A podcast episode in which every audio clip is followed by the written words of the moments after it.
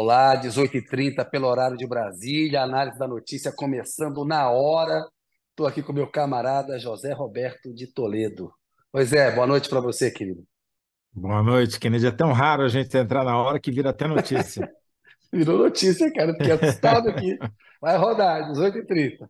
Bora lá, aproveitar o tempo. Zé, é, primeiro bloco hoje, vamos falar da, das expectativas aí sobre o desempenho do, do Dino tanto na CCJ, Comissão de Constituição e Justiça amanhã, quanto a perspectiva de aprovação do nome dele lá pelo Senado. E claro, vamos falar também do Paulo Gonet, que está indicado para a Procuradoria-Geral da República, o Dino indicado pelo Lula para o Supremo Tribunal Federal. Mas você vai dizer, você vai contar para a gente se vai passar, por quantos votos, quem vai votar contra, a favor, vai contar tudo, né?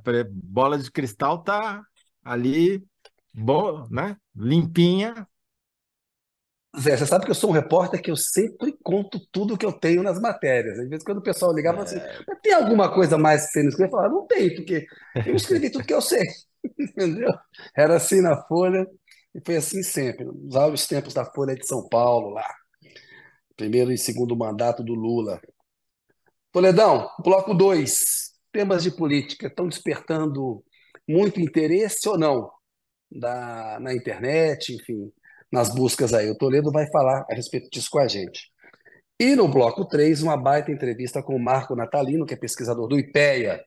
Ele fez um estudo que se chama A População em Situação de Rua nos Números do Cadastro Único. Ele pegou lá os números do Cadastro Único e foi averiguar e a população cresceu bastante, né? aumentou 10 vezes.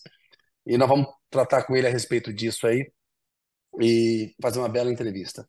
Ô Zé, Passar a apresentação para você, bloco 1 está a seu cargo, está meu cargo e a apresentação é sua. Perfeito, Kennedy Alencar. Brasília, pelo que você me conta, está pegando, está mais quente que São Paulo, apesar não nos termômetros, né? Mas na temperatura política. E um dos principais motivos é a perspectiva de sabatina nessa quarta-feira do, do, do atual ministro da Justiça quiçá futuro ministro do Supremo Tribunal Federal, Flávio Dino, e do Procurador-Geral da República, candidato a procurar indicado, o Gonê. E a pergunta que eu te faço, Kennedy, é: a aprovação do Dino pelo Senado vai ser goleada, apertada ou muito pelo contrário? Zé, vai ser uma vitória, mas não vai ser goleada, não. É, aqui em Brasília, como você falou, clima está bem quente na, na política, né? além da, dessa questão de amanhã, essa sabatina conjunta do Flávio Dino, do Paulo Goli na CCJ, que é uma maneira de tirar um pouco da pressão da oposição é, contra o Dino, a gente tem vários assuntos em debate aqui na semana, né? É, os vetos do presidente Lula, o Haddad querendo aprovar projetos da agenda econômica dele, perspectiva de CPI da Braskem, teve uma reunião hoje quente lá no Palácio do Planalto sobre isso, mas vamos ficar no mais quente, que é essa batalha é, que o Flávio Dino vai travar amanhã no Senado pela aprovação. Estou né? lendo o seguinte: o governo entrou em campo e alguns ministros do Supremo também. Por exemplo, o ministro Gilmar Mendes tem boa relação com alguns parlamentares da oposição, andou dando telefonemas e pedindo para receber o Dino, para apoiar a indicação do Dino. Alexandre de Moraes, com pessoas com quem ele tem ali interlocução, sobretudo da época em que ele foi ministro da Justiça no governo Temer, ele também pertenceu ao, ao PSDB. Então, Dino está com uma força-tarefa que conta com a ajuda do Palácio do Planalto, tem os articuladores do governo lá no Senado, o líder do governo do Senado, Jacques Wagner, é, com, com, quem eu conversei recentemente, o Randolfo Rodrigues, líder do governo no Congresso, também andei é, trocando uma ideia com ele a respeito de como a coisa anda lá. O que, que o governo tem de certo? Que ele considera que são votos seguros para o Dino. 49 votos. Eles acham que podem chegar a 52. Né? É preciso ter 41 dos 81 senadores. O André Mendonça, quando foi aprovado, teve 47, seis a mais. É importante para o Dino e para o governo ter o placar, do placar do André Mendonça para cima. É o piso, é o placar do, do André Mendonça. Porque a partir daí começa a ficar arriscado.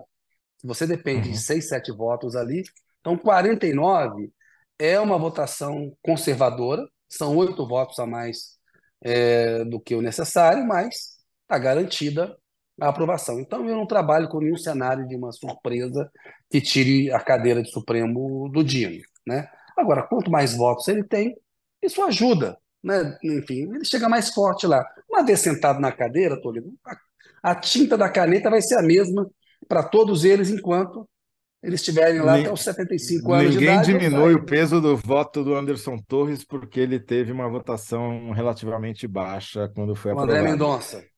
Desculpa, Anderson, André, Anderson é. Torres é sobre quem vou falar no segundo bloco. O André Mendonça. É... Agora, comparado ao Gonê, vai ter mais ou menos votos? Menos votos. O Gonê eles estão esperando de 60 para cima.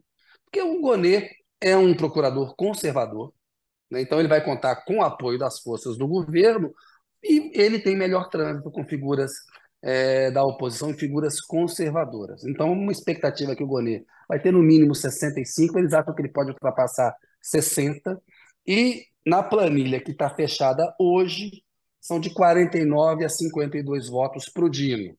Eles, sendo mais conservadores, assim, não, 49 são seguros. Porque tem senador ali que está falando que vai votar, mas o voto é secreto, pode não votar e não vai contar para um futuro ministro supremo que não votou nele. Né, depois que terminar a votação, se ele tiver 49 votos, ele vai receber 81 tapinhas nas costas e parabéns. Talvez não receba do Moro. Exatamente. Então, é, é, aquele típico caso em que o número de cumprimentos e felicitações e declarações de votei em você é metade do número de votos consignados no painel. Né? Ó, para você ver uma coisa interessante, que o Zanin, com uma baita de uma articulação e com apoio em setores conservadores, inclusive evangélicos, religiosos, conseguiu 58 votos. Teve 18 votos apenas contrários. O Nunes Marques, 57. Nunes Marques também foi bem. Teve só 10 votos contra e uma abstenção. O André Mendonça pegou 32 votos contra. Então o Dino vai ter ali um, mais ou menos ali um, uns 30 votinhos é, contra ele, daí para daí para mais. Né? Pode ter 32, 33, se essa conta de 49 tiver certo. E esses 32, 32, dá para dizer que são o tamanho da oposição no Senado? Ou reflete outros aspectos para além da briga governo versus Bolsonaro? Não, acho que é, esse é o tamanho mais ou menos da oposição no Senado. O governo tem maioria no Senado, numa aliança com setores conservadores ali, o PSD, o, do Pacheco, né? o MDB, do Eduardo Braga e tal. É mais ou menos porque o Senado é uma casa que teve expoentes bolsonaristas eleitos na última eleição. A Damares, o, o Mourão, que foi vice-presidente do Bolsonaro. Né? É, a, a, a, o Dino está tá tá de perfil baixo. Né? Aquele Dino mais aguerrido que nos depoimentos, tanto no Senado quanto no Congresso, enfrentava é, mais aguerridamente os parlamentares, ele está indo para a sabatina mais zen. O objetivo dele na sabatina não é lacrar, não é responder não é fazer politicamente, piada. não é fazer piada. Ele vai com uma postura de ministro supremo, que é natural. Né? Claro. Ele é outra coisa. Uma coisa é ele, ministro da Justiça do Lula, num ano que teve uma tentativa de golpe, sendo chamada pela extrema-direita fascista para debater no Congresso. Né? A oposição quer colocar uma, uma claque lá para vaiar, para pressionar o Dino. O governo vai colocar ah, os seus aliados também para ajudar o Dino. O Dino é muito experiente, eu não acho que ele vai cair nessa casca de banana. Agora, ele também é muito inteligente, tem ironia fina, eu acho que. Mas você sabe que, às vezes, é como o escorpião, né? Mais forte que o político, né? Porque não, porque né, se ele começa a ser provocado, ele tem lá alguma sacada para ridicularizar quem fez a pergunta ou a provocação, a, a tendência natural dele, como um, alguém com experiência em palanque, que foi juiz, ou seja, né, tem um, toda aquela gestual, né, a parte de, da oratória, Sim. né, vai ser vai ser contra a natureza é. dele não responder. Mas eu acho que ele vai segurar, porque não interessa para ele é, esse tipo de embate amanhã, não. Porque é o seguinte: esse tipo de embate vai acontecer na CCJ. E a depender do que acontecer na CCJ, haverá reflexos no plenário. A tentativa, qual é o, script para amanhã? Uma, o Davi Alcolumbre, União Brasil do Amapá, está pela primeira vez fazendo para ministro supremo e procurador-geral da República esse formato de sabatina conjunta. Que já dilui, você faz perguntas em bloco, responde em bloco. Diminui aquela coisa do embate direto, né? Senador sabatinado. Então, já está fazendo para tentar evitar isso. Se tem algo muito aguerrido, isso eventualmente pode se refletir no plenário, não vai se refletir a favor do Dino, né? porque o Dino está precisando catar votos, porque ele é um candidato mais difícil de ser aprovado por causa do perfil político dele, ainda mais no. Com todo não está sobrando, né? Não está tá sobrando. Está contadinho.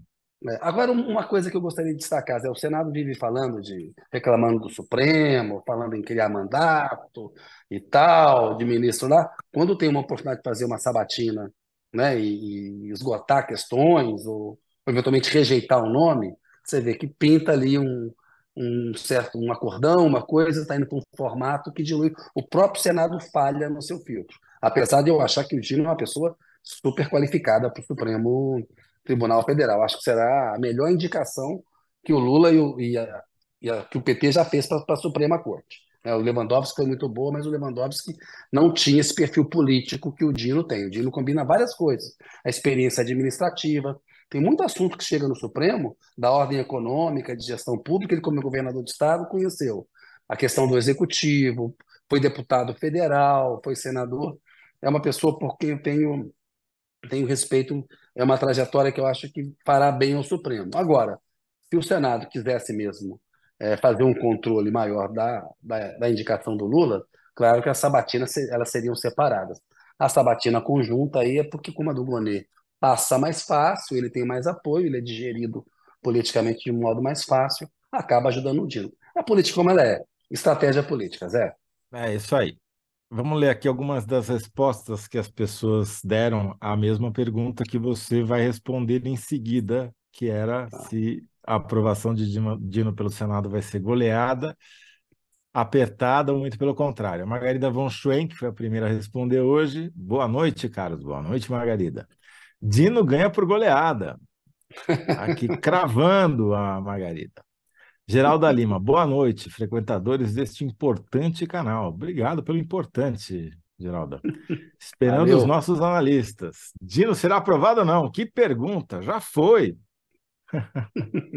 é, já está no passado aqui. A Nina Adorno, boa tarde, boa tarde, Nina. Helena Molo, opa, cheguei em tempo de dar boa noite. Milagre, boa noite. A Suzana também nos dá boa noite.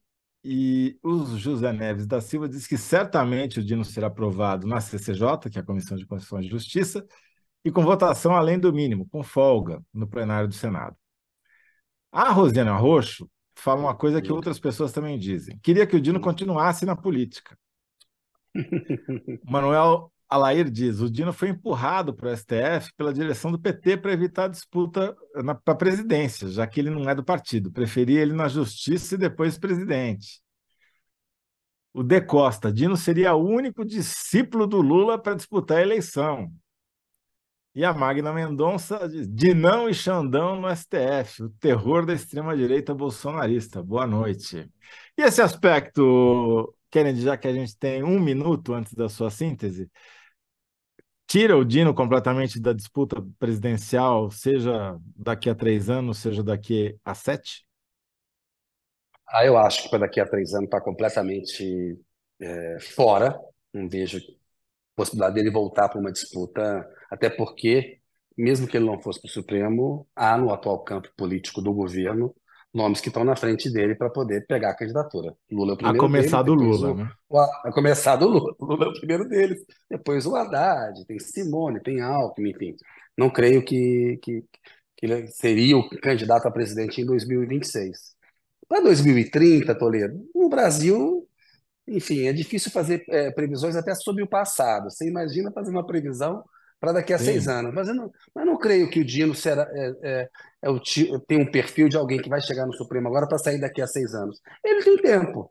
Ele pode ficar é, 10, 15 anos no Supremo e ainda terá tempo, eventualmente, para voltar para a política. Né? Ele, ele é, é um político que tem conhecimento jurídico. Né? Ele tem notório saber jurídico. O Dino passou em primeiro lugar no concurso dele. Você vê a exposição do Dino e aí como que o Moro expõe os argumentos ju jurídicos dele é uma, é uma covardia, né?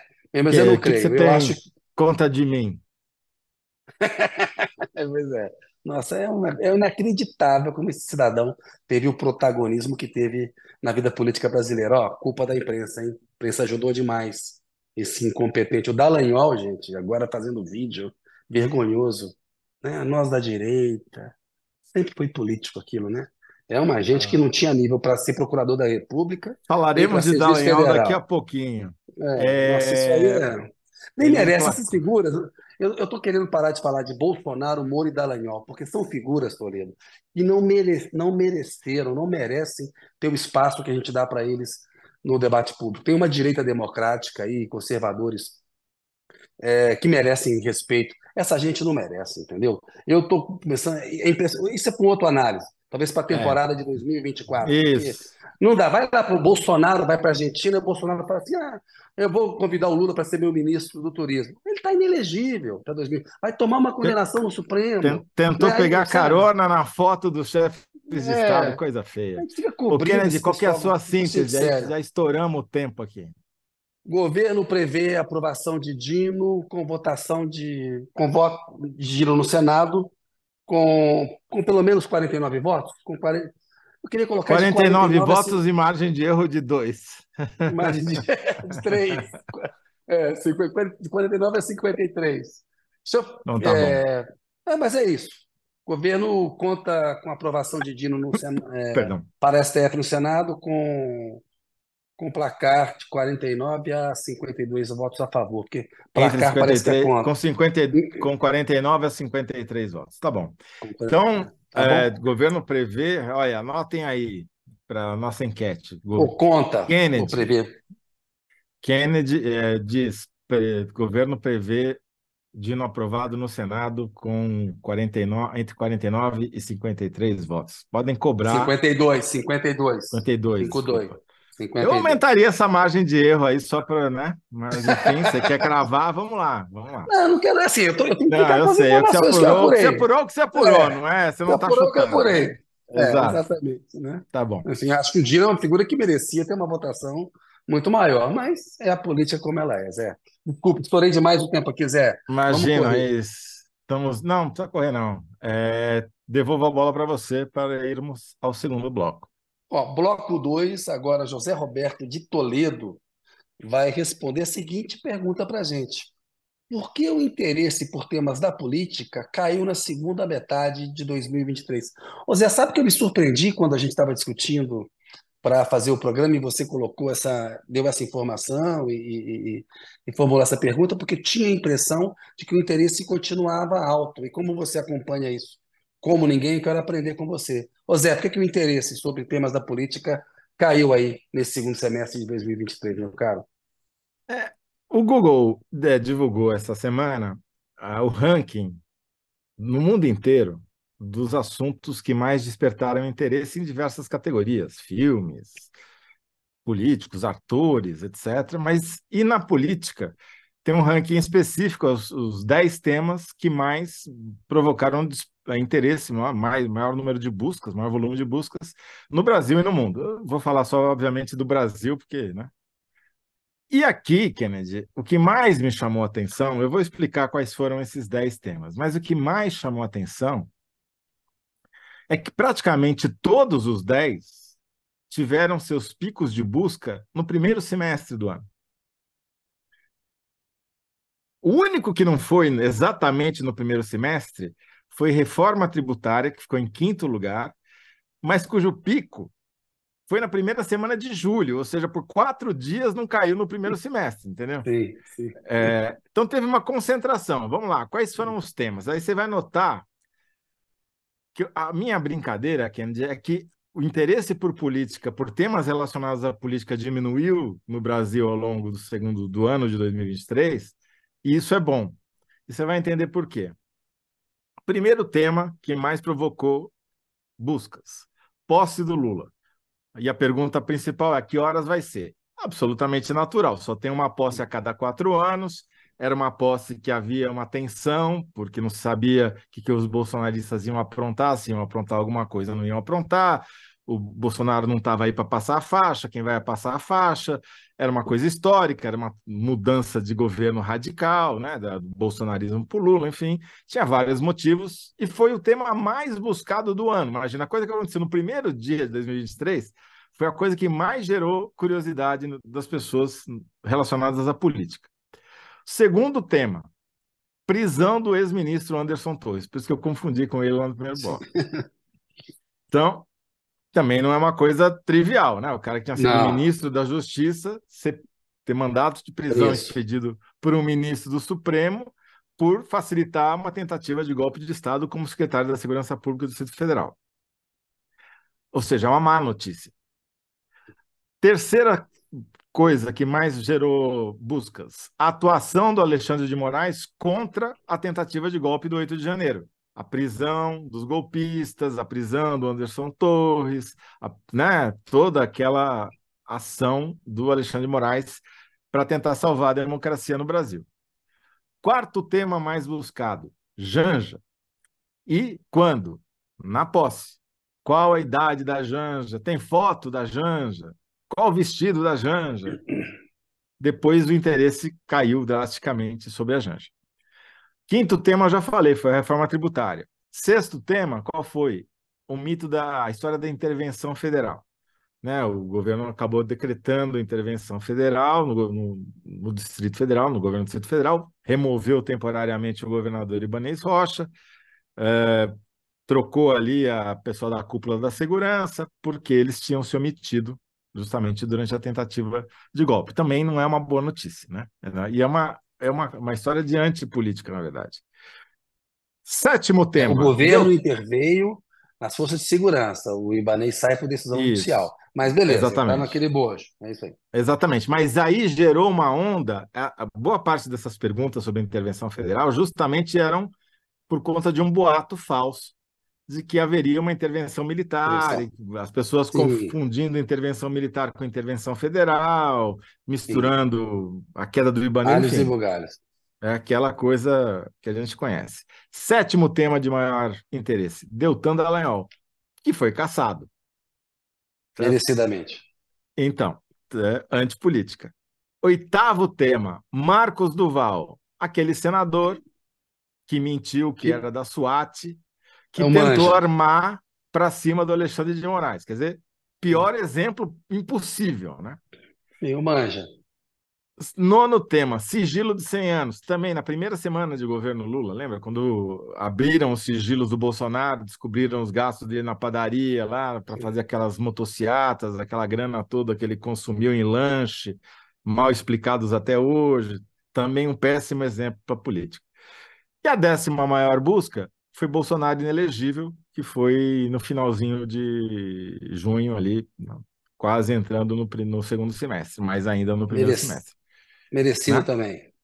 Sim, mas você vê, tudo, todas, quase todas as principais buscas estavam ligadas a fatos negativos para a política, seja a tentativa de golpe, a reação a ele, a prisão de políticos, ou a cassação de políticos, ou escândalo envolvendo político que fez mal feito, como o hum. Marcos Duval. É, eu, eu, discordo, eu discordo ou o um Bolsonaro. Pouco. A inelegibilidade do Bolsonaro é boa notícia. Não, é, sim, mas é, mostra.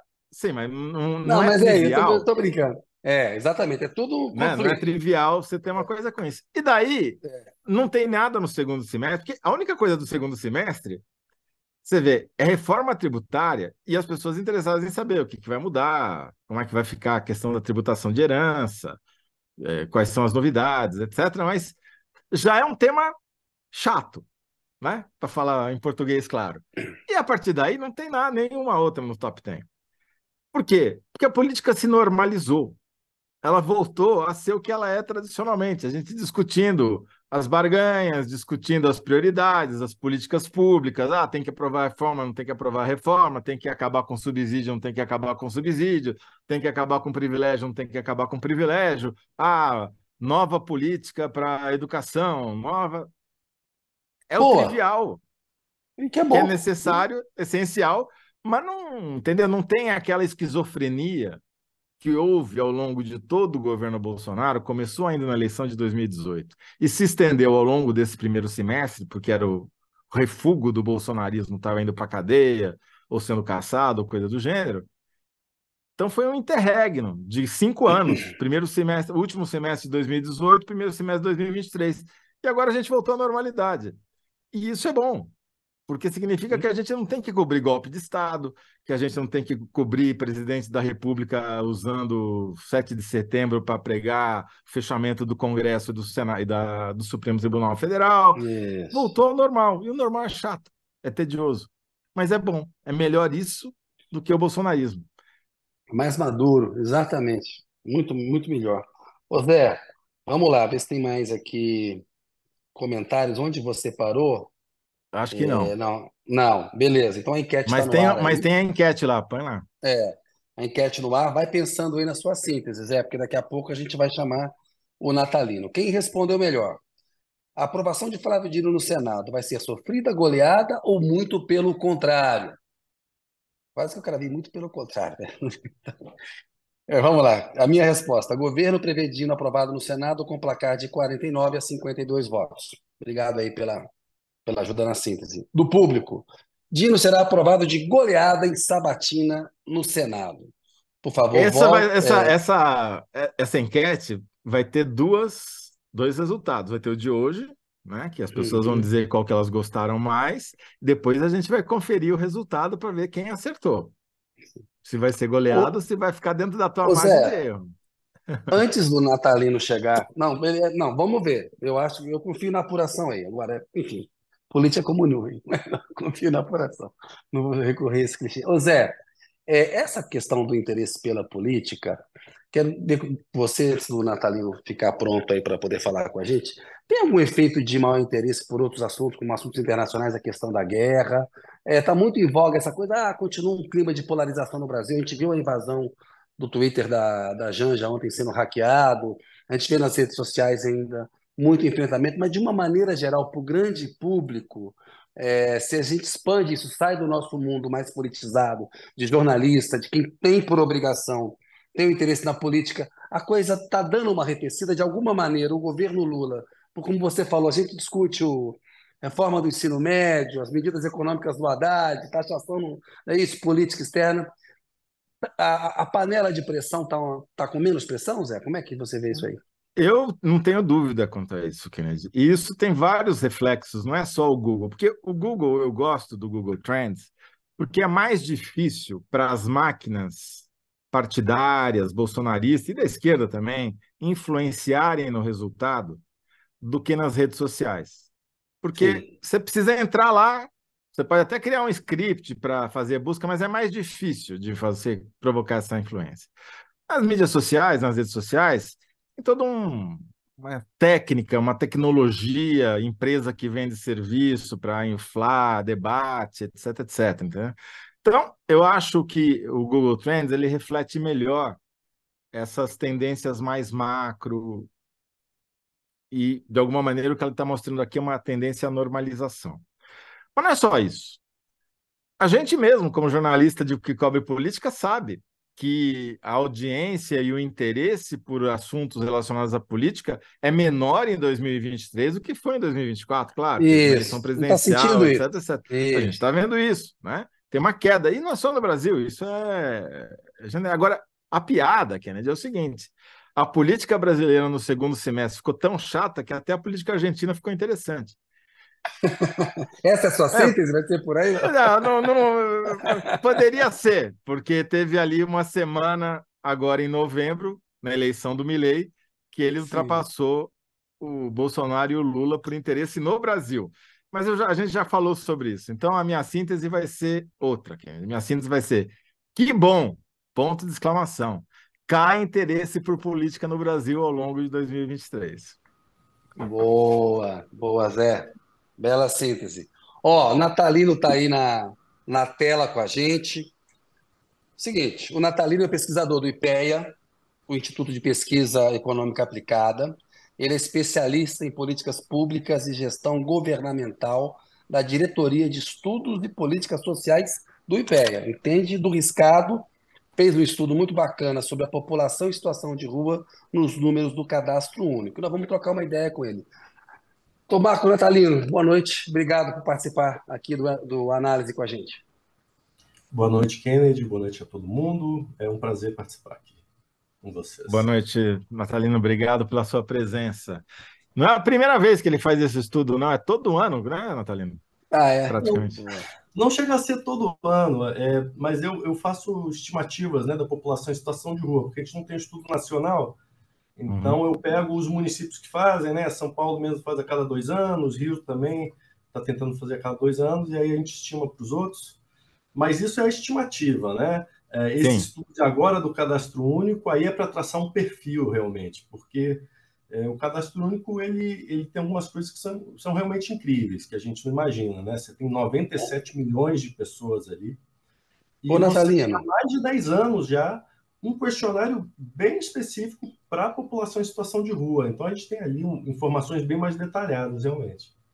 Ô Zé, antes da gente entrar na, na pergunta com o Natalino, seria legal ele explicar aí o que, que é Sim. o cadastro único, né? Mostrar e como ele faz essa é pesquisa, é porque só ele faz, é, ninguém é, mais faz. E, e, aí dá os dados da pesquisa, porque a pergunta que a gente vai fazer para ele é o que leva pessoas a morar na rua e o que é preciso para resgatar essas pessoas. E a gente viu que entre as conclusões do estudo, briga de família e desemprego são os motivos mais citados pelas pessoas em situação de rua para explicar porque estão morando na rua. Ô, Natalino, explica para a gente o que é o cadastro único, dá uma geral é, desses números da pesquisa para situar o pessoal que está acompanhando a gente aqui no análise, por gentileza, meu caro. Claro, Kennedy. É, o cadastro único para programas sociais do governo federal, ele foi criado em 2002, na verdade, e já há muitos anos, né, é o principal assim passaporte de cidadania social no Brasil, né? É por meio do cadastro único que uma parcela muito grande das pessoas que não tem acesso ao trabalho formal é, conseguem acessar serviços sociais, acessar benefícios sociais. Né? A gente lembra, né, ainda no período varguista, CLT, né, então a carteira de trabalho, é, que deu uma certa cidadania social, mas só para uma parte da população brasileira. É bem mais recente esse processo né, de inclusão via programa Bolsa Família, tarifa social de energia elétrica, e todos esses programas eles bebem nos dados do cadastro único, que é feito tanto para dar acesso a programas sociais, como para caracterizar, fazer uma caracterização socioeconômica da população de baixa renda no Brasil. Isso são os, né, os objetivos manifestos do Cadastro Único já há muito tempo, e ele realmente consegue fazer isso, né? Você tem informações de todo tipo, trabalho das pessoas, condições de moradia, né? Piso, parede, aquelas informações que a gente às vezes tem pesquisa é, pela PNAD, né? Ano a ano, por amostra, ali a gente tem para todo mundo está cadastrado. E Para me explica como é difícil fazer esse objeto do seu estudo, é a coisa mais difícil que existe para pesquisar, porque imagina você aí que está nos assistindo, como você vai recensear uma pessoa que mora na rua? Porque no censo, que já é difícil, você sabe o endereço, você vai na casa dela, né? Agora, a pessoa, por definição, mora na rua, é difícil você saber se já, já foi contada, se não foi contada, hoje ela está aqui, amanhã ela está a colar. Explica essa metodologia essa saída que eu acho meio genial que você encontrou, porque o cadastro único a pessoa tem, tem interesse em se cadastrar, né? Ela tem um, um ganho com isso. Exatamente. É...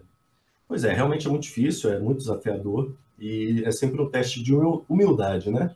Para a gente ver o que, que, realmente a gente consegue saber. E isso que você falou, Zé Roberto, é, eu ouvi numa reunião há 10 anos atrás, lá no IBGE, para a gente discutir, será que a gente consegue fazer um censo, né? Semana passada eu estava com o BGE em campo, em Niterói, pra, aplicando questionário para testar, para ver se a gente consegue, né? Então a gente vai tentando melhorar. Até lá, o que a gente tem são os municípios que fazem pesquisas, né? E aí, com base nisso, a gente estima.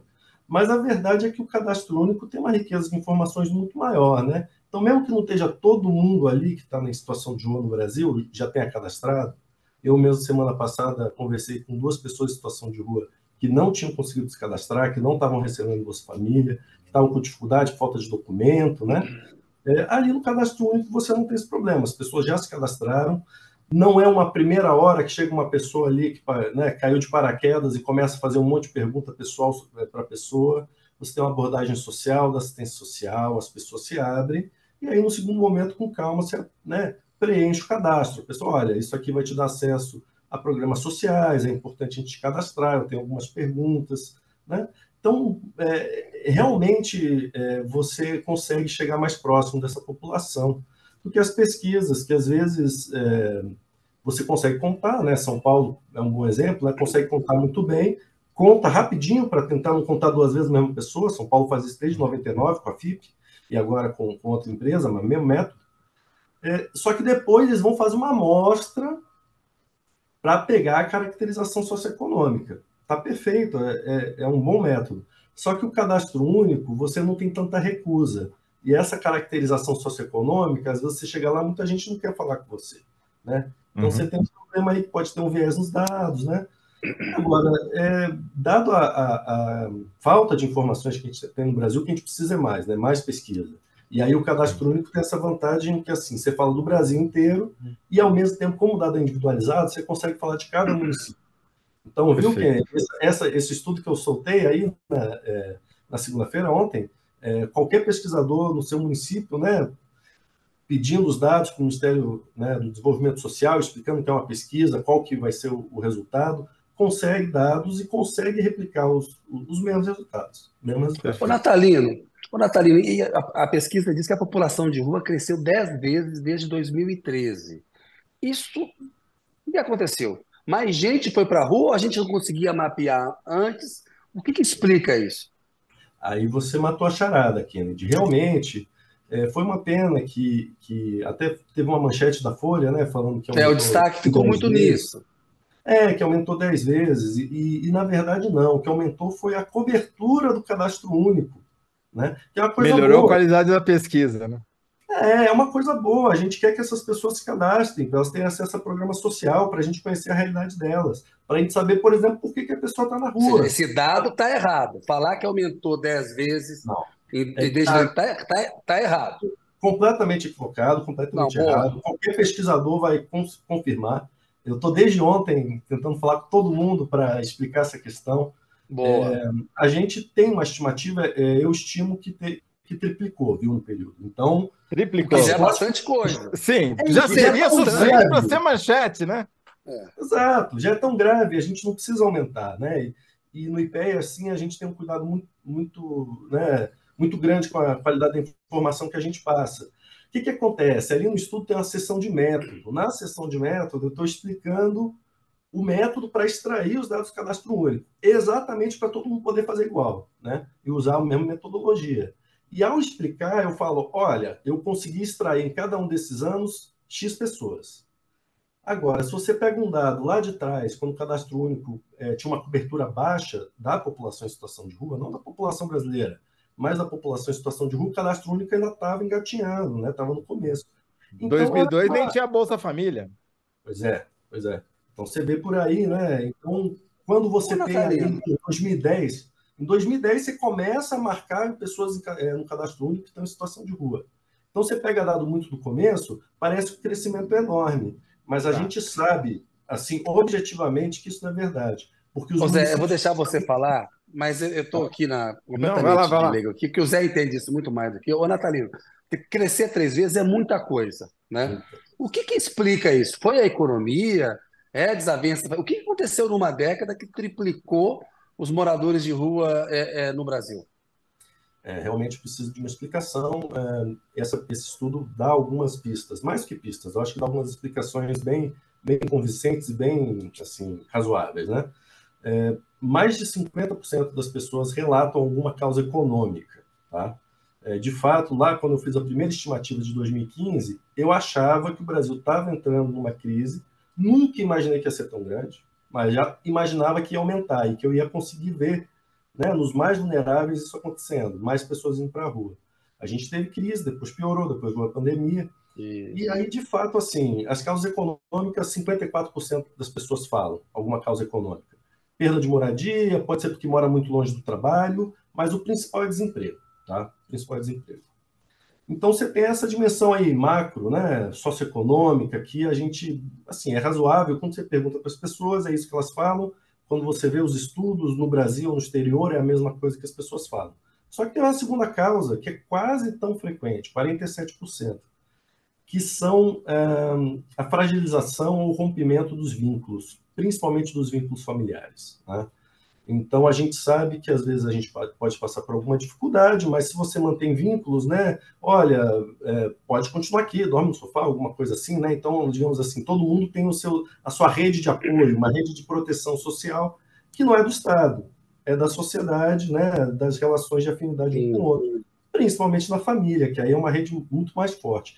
Briga de família, a pessoa não tem mais onde morar, quer sair, às vezes está numa situação abusiva né, alguma situação de violência doméstica, e aí a pessoa sai, às vezes não tem condição econômica de se sustentar, vai para a é, rua. Isso que você acabou de falar é muito importante, né? Vamos tentar quantificar o peso de cada uma delas, porque o senso comum, que não, nesses assuntos é sempre péssimo para explicar as coisas, diz não, é porque o cara se drogou, é porque o cara é, porque tem uma prevalência masculina, né? Se não me engano, no 9 para 1, não é isso? No, no estudo, né? Quase. É, quase 9 para 1, não é isso? E, mas, na verdade, é muito mais complexo e, portanto, difícil de resolver o problema. É isso que eu acho que é o grande mérito da tua pesquisa. Não é distribuindo dinheiro que você vai tirar as pessoas da rua ou oferecendo apenas casa. Tem um monte de política pública que precisa ser complementar. Mas a minha pergunta, a primeira pergunta que eu faço para você, para te dar a oportunidade até de explicar isso direito, é é, se a gente dividir, como você dividiu, causas econômicas de um lado e destruição dos vínculos uh, familiares dessa rede de proteção do outro, dá para dizer qual pesou mais nessa última década para triplicar esse número de pessoas em, em situação de rua? Sim, olha, é, a gente tem uma situação em que muitas pessoas citam as duas coisas, tá? Então isso é tá. bem importante. Você vê que somando já 47 com 54 já dá mais de 100, né? Aí, se você junta ainda causas de saúde, algumas outras, tem 5% de pessoas que falam que foram ameaçadas, que saíram de casa por, por algum tipo de ameaça, violência física, né? É, o que, que acontece? É, é, a junção das coisas, né? A gente fala que é como se fosse a sobreposição de vulnerabilidades que causa essa situação. Vamos pensar mesmo e, e tentar dialogar com o senso comum, né? Uso abusivo de álcool, né? E outras drogas. Tem uma parcela da população em situação de rua que fala que é, que é essa causa, tá? Está em torno de 30%. Uh, eu, semana passada mesmo, ouvi, é, semana passada mesmo ouvi mais de uma pessoa me relatando, olha, eu vim para a situação de rua porque, é, né, questão de, é, enfim, droga, crack, uma pessoa falou crack. Também, tá. Aí falaram assim, tá, mas tem algum motivo? Aí ela falou, um homem, na verdade, né? Ele falou: então, a minha família toda foi assassinada quando eu tinha 16 anos de idade, eu não consegui lidar com isso. Porra. Então você vê que as coisas são bem juntas, né? É, é, realmente são pessoas com vida muito sofrida. É, quando a gente chega perto delas e ouve a história delas, dá uma sensação de empatia, né, de solidariedade e de tentar fazer alguma coisa. É, eu é, não trabalho diretamente, né? Eu trabalho no governo federal, que eu posso fazer é melhorar o diagnóstico que a gente tem da situação, para que a gente possa ter políticas públicas mais bem focadas. Né? Por exemplo, quem está mais por causa econômica, viu, Kennedy? É, em geral, fica menos tempo na rua. Já esses problemas familiares, essas questões de saúde, tem muitas pessoas em situação de rua com deficiência também. Aí a situação é pessoas com mais tempo na rua.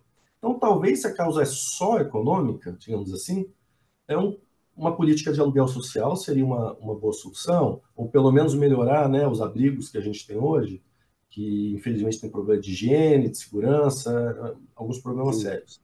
Agora, para pessoas que têm aí uma trajetória né, muito sofrida, uma história de vida muito sofrida, de laços familiares rompidos, de violências, é, por vezes problemas de saúde física ou mental, é, não adianta só é, a moradia, né? Como diz o, o, principal projeto hoje no mundo, mais aclamado do tema, né? Moradia, primeiro, mas você também precisa ter um acompanhamento psicossocial, né? Você precisa, a partir dali, ver quais são as carências, é, por vezes a pessoa vai ter que voltar né, a algum tipo de formação profissional, vai ter que pensar em inserção no mercado de trabalho, não necessariamente vai ser uma incorporação na, pelo alto, como a gente gostaria, né? As pessoas passaram uma vida muito difícil, Ô, Mas o tem, tem um efeito de inclusão social que vai além do, da remuneração, né? Cria vínculos também. A pessoa se sente participando da sociedade de novo, é importante. O Zé, meu amigo, que ele já reclamou que ele fez só a primeira pergunta dele, eu estou fal falando Não é demais hoje. Eu estou falando. Zé, Não, não, tá não, é que eu estou falando demais. Ô, Natalino, olha só, eu queria combinar, tem uma, tá- tem uma discussão no Rio sobre a questão da internação compulsória para morador de rua. A gente viu em São Paulo uma- um, um caso que é meio é, simbólico, a questão da Cracolândia. Quando o Haddad foi prefeito, ele implementou aquele programa Braços Abertos.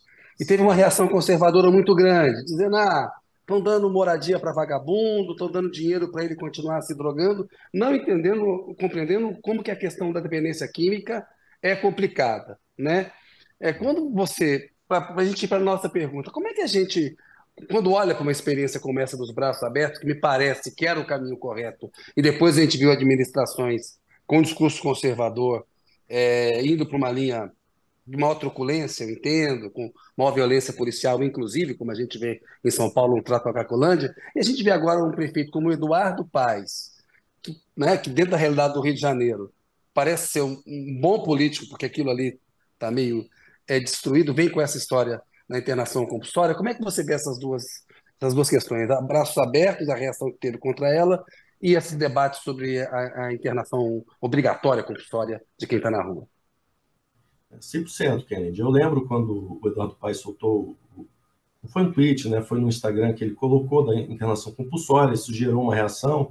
Eu mesmo avisei no Ministério do Desenvolvimento Social que seria o caso de, né, de tentar dar uma resposta, porque o que ele estava falando ali tinha um problema de ordem legal mesmo. Né? Você não pode internar, internar compulsoriamente de qualquer forma. Todo um procedimento e ele, é, ele tem que ser seguido. Agora, é, de fato, a sociedade vê um problema que vem crescendo, né? Novamente, a gente precisa falar que crescer dez vezes, crescer três vezes é muito, né? E está cada Sim. vez mais visível, e as pessoas querem uma resposta. Eu acho isso é muito compreensível, e se alguém chega e fala, não, a resposta não é a gente ser bonzinho com essas pessoas, a gente tem que ser mal com elas, a gente tem que cobrar, né? Isso ativa um lado do ser humano, viu, que que é natural, né? Que é de tentar retribuir quem a gente acha que está causando problema, transtorno. Ah, essas pessoas estão aí na rua causando transtorno, estão né? usando droga, etc. É, só que, na verdade, o problema vai aumentar, né? Eu, eu, eu sempre digo Isso. o seguinte, mesmo que você não queira adotar uma, é, né, uma perspectiva de direitos humanos, é, tal qual está na Constituição, e, portanto, a gente devia seguir por lei, mesmo que você tenha um coração de pedra, você vai ter que parar e pensar, olha, é, será que é melhor é, prevenir ou remediar? Essas pessoas, cada ano que você fica na rua, os agravos de saúde são imensos. Se deixar as pessoas na rua, elas vão acabar em algum momento para alta complexidade, parar numa UTI, etc. Quanto é que custa isso, né? Essa pessoa pode ter familiares que vão ali, por conta daquela situação, serem criados num, num ambiente que não vão permitir eles prosperar como ser humano. Quanto que isso custa para o país, né? 42% das crianças em situação de rua, de 7 a 15 anos, estão fora da escola. Né? Fora da escola. Na população total, 1% de 7 a 15 anos. A gente já tinha resolvido esse problema. O que, que vai ser o futuro dessas crianças? Né? O quanto que isso vai custar para o país? Elas vão ser tão produtivas quanto elas poderiam? Elas vão colaborar tanto com a gente quanto poderia? Eu acho que a gente tem que pensar nessas coisas. Agora, sim, realmente tem um, um discurso conservador, que nos Estados Unidos já surgiu há alguns anos, eu venho acompanhando, porque em Los Angeles, particularmente, uma outras cidades americanas, o problema tem aumentado. Agora você vê Nova York, né, que foi a primeira cidade aí de grande monta que inventou a ideia do moradia primeiro, melhorou a situação. A situação lá é, não é simples, mas as pessoas que estão sendo acompanhadas pelo moradia primeiro, né, tem a moradia, tem outros acompanhamentos, elas prosperam. E isso é bom para a sociedade como um todo. Né? Se você acha que você vai só punir e isso vai resolver alguma coisa, é, eu sinto informar que não. Agora, assim, é o meu lado né, menos pesquisador de economia aplicada e mais sociólogo político que eu também sou, eu diria o seguinte: é, a gente vai ter uma eleição polarizada no ano que vem, tá? e no caso do Rio de Janeiro, o Eduardo Paes né, deve enfrentar alguém do campo mais à direita dele, e isso faz com que ele talvez tomar uma postura que parece para ele, né, que coloca ele nessa discussão de uma forma moderada, digamos, né, porque ele, se não tiver um candidato forte à esquerda dele, ele não vai precisar responder a perguntas como, poxa, por que a gente não faz um, uma política de moradia mais humanizada, que a gente já sabe que dá certo, que é comprovado que dá certo? Ele vai ter que responder a uma pessoa que vai trabalhar no âmbito do pânico moral, do, né, uhum. de colocar medo nas pessoas. Então, talvez ele esteja só tentando se posicionar do ponto de vista né, eleitoral, e eu torço para que, do ponto de vista técnico, né, do trabalho da Prefeitura do Rio, é, continue sendo feito um bom trabalho, porque senão Natalino, é difícil. É, a sua pesquisa tem mais de 50 páginas. Eu precisei usar até o GPT-4 para fazer um resumo dela, tal, para não porque é muito rica. Não é questão de tamanho, é que ela é densa, né? Eu queria que você, por favor, é, desse, sei lá, cinco destaques além do crescimento que foi a manchete que todo mundo deu tem coisas muito importantes ali que eu acho que seria. As causas você já falou bastante, que não, não talvez não o suficiente, mas já, já deu uma, um bom panorama. Mas tem coisas muito interessantes sobre o tempo que as pessoas estão na rua, qual é o perfil das pessoas que estão na rua. Dá uma esmiuçada nas principais conclusões, por favor. Muito bem. Olha, é uma honra que você tenha tido aí tempo, né? Eu sei que jornalista não tem muito tempo para ler estudo acadêmico, né? mesmo de pesquisa aplicada, assim é difícil, então fico, fico contente. Olha, então realmente essa questão das causas, né, que eu já trabalhei um pouco aqui, eu acho que é um ponto importante, juntando com essa ideia, né, que dependendo da causa a solução é diferente, eu acho que isso é, mas seria um uhum. primeiro ponto que eu queria reforçar, né? É, tem um segundo ponto que eu acho que eu vou só novamente dizer, 42% das crianças 7 a 15 anos fora da escola. Muitas delas porque a escola se recusa a matricular a criança porque ela não tem comprovante de endereço. Ora, 25% das pessoas em situação de rua nunca tiveram certidão de nascimento. Né? E aí, a, uma parcela grande aí, né, em torno de 30%, eu não lembro o número exato agora, dos adultos em situação de rua não tem título de eleitor, não tem carteira de trabalho, né?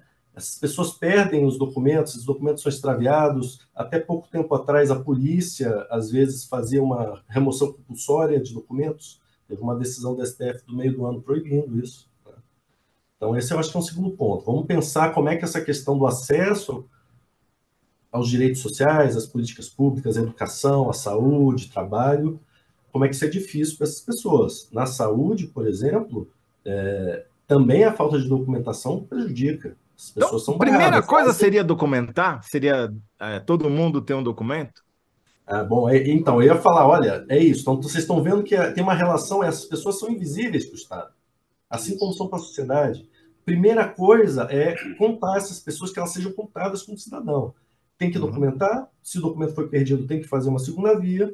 A partir disso, você então cadastra no NIS, né, o cadastro, o cadastro único, e aí você começa a falar de cidadania. Eu acho que Nesse aspecto, e era o que eu ia trazer aí como terceiro ponto, pelo menos, é, ainda tem uma parcela das pessoas em situação de rua de baixa renda, que é a maioria, mas pegando só os de baixa renda, que estão na faixa né, da, da, faixa de pobreza do Bolsa Família e que não estão recebendo. Tá? E esse percentual é maior do que entre a população total. Agora eu pergunto para vocês, se a gente tem. Se é tão difícil para essas pessoas se documentarem, elas se documentam e ainda assim demora muito para elas receberem o benefício, elas continuam recebendo, talvez a gente vai ter que repensar isso, né? E assim. Quantos por cento não recebem? Olha, é, a gente a gente está falando aí, eu vou falar algo em torno de 15%. No estudo eu separo ah. pelas faixas de renda, né? Mas uhum. o importante lá é você, você vai ver que assim esse percentual é maior do que entre a população como um todo. Por isso que eu estou falando sempre disso. Olha a taxa de escolaridade, né, de evasão escolar comparado com a população. Olha a mesma taxa de recebimento de benefício social comparado com a população. E aí, eu acho, talvez para fechar aqui, né, eu posso falar o quanto vocês quiserem, mas assim, a questão do trabalho, né, eu acho importante dizer, ah, só rapidinho, pra, porque também é uma questão de senso comum que é importante, 70% das pessoas em situação de rua moram no estado que nasceram, tá? Tem mais pernambucano em situação de rua em Pernambuco do que São Paulo. Tem mais sergipanos... Não é um problema do... Não é levar o cara de volta para o estado dele. Isso não resolve nada. Não, você fortalecer os vínculos dessa pessoa de cidadania com associações, com os familiares, com amigos, isso funciona. Né? Uhum. É, só levar de volta e achar que o problema vai sumir é o problema do, da ação coletiva do carona, né? Eu expulso aqui do meu município e vai, jogo o problema para lá, mas nunca vai resolver, vai ser enxugação de gelo, né? A gente tem que pensar como país, como Brasil. Então aí tem essa questão, né? Da gente ver que não é essa questão das migrações que realmente importa. Tem migração do interior para o centro dinâmico do Estado, porque é lá onde estão as oportunidades. A pessoa vai lavar carro, vai guardar carro, vai ser ambulante, vai ser catador de material reciclável. Isso acontece. então capital. dá moradia no centro, não na periferia. Você sabe que o Distrito Federal tentou implementar um moradia primeiro, seguindo o que seria né, o modelo internacional, só que botou lá longe. Né? Aí o que aconteceu? É interessante o resultado. Não funcionou? Não, não funcionou. Mas para um grupo específico funcionou. Mães com filhos pequenos, porque elas precisam até algum lugar. Então você vê, tem um público que botar mais longe vai funcionar, às vezes é mais tranquilo, a pessoa ali tem um acesso às coisas naquele caos do centro e tal, vai funcionar. Para outros não. Né? Para outros não vai funcionar. Então você tem essa questão, e aí tem a questão do trabalho, né? que eu ia fechar dizendo, olha, 70% das pessoas também, 69% para ser exato, realizam alguma atividade remunerada, fazem alguma coisa para ganhar dinheiro. Catação de material reciclável, ambulante, guarda-carro, lava-carro, fazem corre deles, né? trabalham em construção civil, várias, várias atividades. Né? É, só que é, são atividades de baixa remuneração e muito precárias. Então, a gente teve uma lei que recentemente foi aprovada no Congresso Nacional de inclusão da população em situação de rua, inclusão produtiva, né, inclusão no mundo do trabalho de população em situação de rua. Está faltando ainda que o Executivo é, sancione a lei, mas ela ali apresenta algumas soluções. Por exemplo, você tem uma bolsa de estudos, talvez seja um caminho. Né? Kennedy, já perguntei demais. Não, Zé, é, a Margarida von Schwenk aqui, há pessoas que nem têm registro de nascimento. É a aterradora realidade brasileira, Natalino citou. A Geralda Lima, esclarecedora a fala do Natalino. Todo mundo na dúvida de como será feito esse cadastro, principalmente os seus resultados. Então, esclarecemos bastante aqui, a Geralda pontuou isso. A Margarida von Schwenk perguntou, Natalino, qual é o percentual da população que nem acessa o cadastro único pela é, estar em situação de rua, quais os principais motivos dessa pessoa nem se cadastrar? E a Fabiana Carvalho, quando a causa é dependência química, é muito complicado, sem dúvida, a dependência química é um negócio difícil, mas, enfim, o Natalino também já abordou isso. A, a pergunta da Von Schwenk é, é, qual é o percentual da população que nem acessa o cadastro único, por estar na, na, na situação de rua, e qual é o principal motivo dela não acessar? Sim.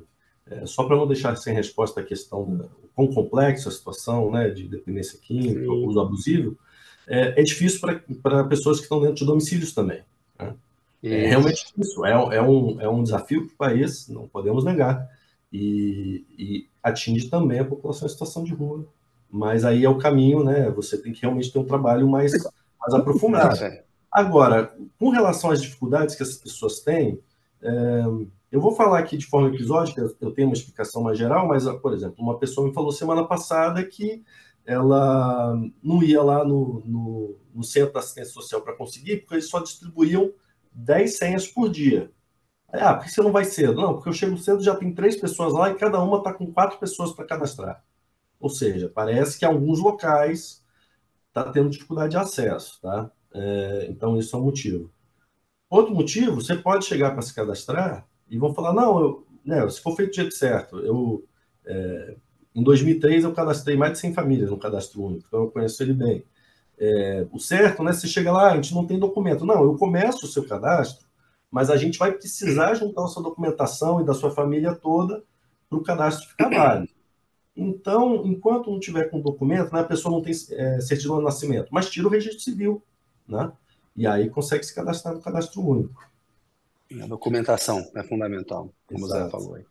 Agora, então, se eu entendi corretamente, pra, primeiro, qual a estimativa que você tem de quantas pessoas existem na rua hoje no Brasil? Que a gente não falou esse número aí. Eu tenho um número referente a 2022, publicado já no começo do ano, eu apresentei no STF em dezembro do ano passado, que dá 281 mil pessoas. Tá? Certo. Esse é o número para o ano passado. Estou esperando o ano acabar agora, Uh, uhum. Os municípios mandam né, para o governo federal. É dado de acesso público, viu, gente? Todo mundo pode acessar, né? É o censo da, do Sistema Único da Assistência Social. Tem um módulo, informações públicas, todo mundo pode baixar. Cada município informa. Você fez uma contagem esse ano de quantas pessoas tem na rua? E aí eles dizem quantas pessoas tem. Eu pego esses números, faço, né? Uma... Tem um modelo, né, que funciona muito bem, é, pelo menos ninguém ainda reclamou, então o pessoal está dizendo que funciona bem e aí a partir disso eu calculo. Eu acho que pela trajetória né, e pelo fato de que a gente ainda está vivendo né, uma situação é, socioeconômica que está bem melhor, mas que ainda é grave, eu acho que esse número já passou de 281 mil e talvez tenha passado de 300 mil. Mas tá. é, eu reforço o eu acho, né? Se eu tivesse tá. que chutar, eu falaria que passou muito de 300 mil. Você acha que você vai ter esse número em janeiro mas, já, não?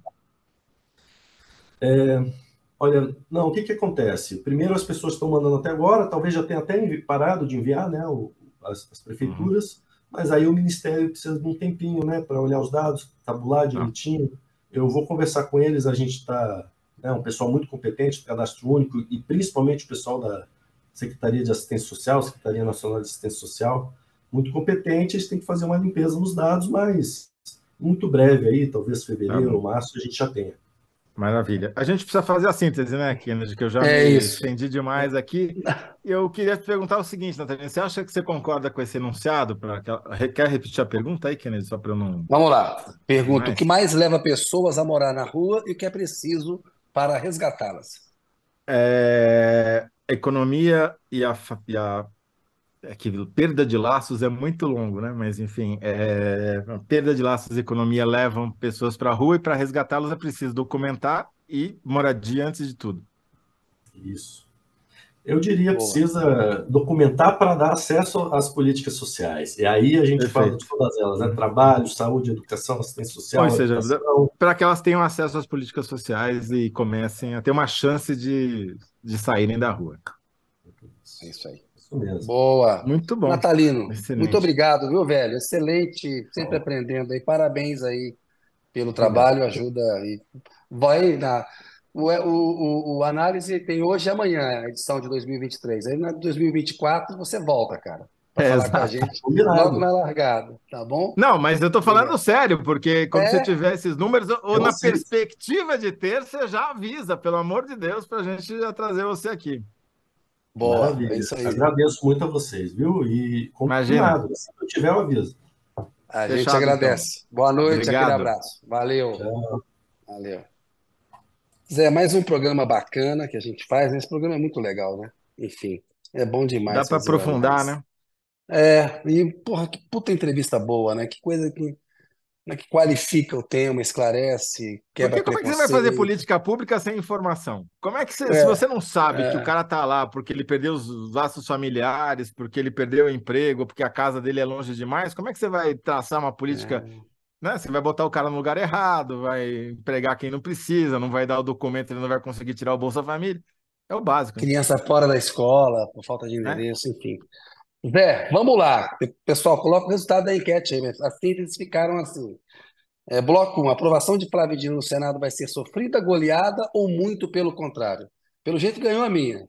Governo prevê Dino aprovado no Senado com placar entre 49 e 52 votos. Bloco 2, José Roberto de Toledo. Por que interesse por política brasileira caiu ao longo de 2023? Síntese, que bom cai interesse por política no Brasil ao longo de 2023. Zé trouxe notícia. Hoje estava muito legal a análise. Não sempre está, mas eu gostei muito do de hoje, que são temas que me interessam muito. Você é, Não, você é... é craque, Zé. Imagina. E vamos lá. Ó, 60 a 39, Kennedy. Foi, foi melhor que o Dino. Foi bem, tá, tá indo, tá indo, olha só. Na semana passada empatou um dia aí que eu estava participando. Você empatou, fato inédito. Mas aí a é, gente. É, tá... Voto de Minerva é da bancada, a gente declarou vitória. Boa, Zé, tá vendo? Companheiro é companheiro, outra coisa é outra coisa. O que mais leva pessoas a morar na rua é o que, o que é preciso para resgatá-las. Economia e a perda de laços. É preciso documentar e proporcionar moradia para dar acesso às políticas sociais. Zé, partiu hoje, amanhã, nosso último programa do ano. E vamos fazer um anúncio, né? Vamos. E vamos fazer um anúncio que nós vamos. Esse, de, como o Kenny já disse, amanhã é o último programa de 2014, então não perca. 24. Não com saudades do Kennedy, né? E em 2024, a gente volta na segunda semana de janeiro Isso. com novidades. A gente vai mudar o horário do programa para ser mais cedo, para que mais gente possa assistir É, a gente vai anunciar amanhã exatamente os horários, mas vai ser lá à tarde, depois do almoço. E acho que vai ser bom para todo mundo. E teremos também novos convidados. Eu não vou dizer ainda, vou fazer um pouco de suspense, mas uma boa surpresa, pelo menos, a gente terá. Guarda para amanhã, Zé. É, pois é, tem, temporada 2023, amanhã tem o último programa e o Zé vai contar as novidades para 2024. Mais uma vez eu agradeço aí quem acompanhou. Boa noite, distribui o programa aí para seus amigos que têm interesse nesse assunto. Zé, até amanhã, meu querido. Valeu. Abraço. Obrigado, um abração. Valeu.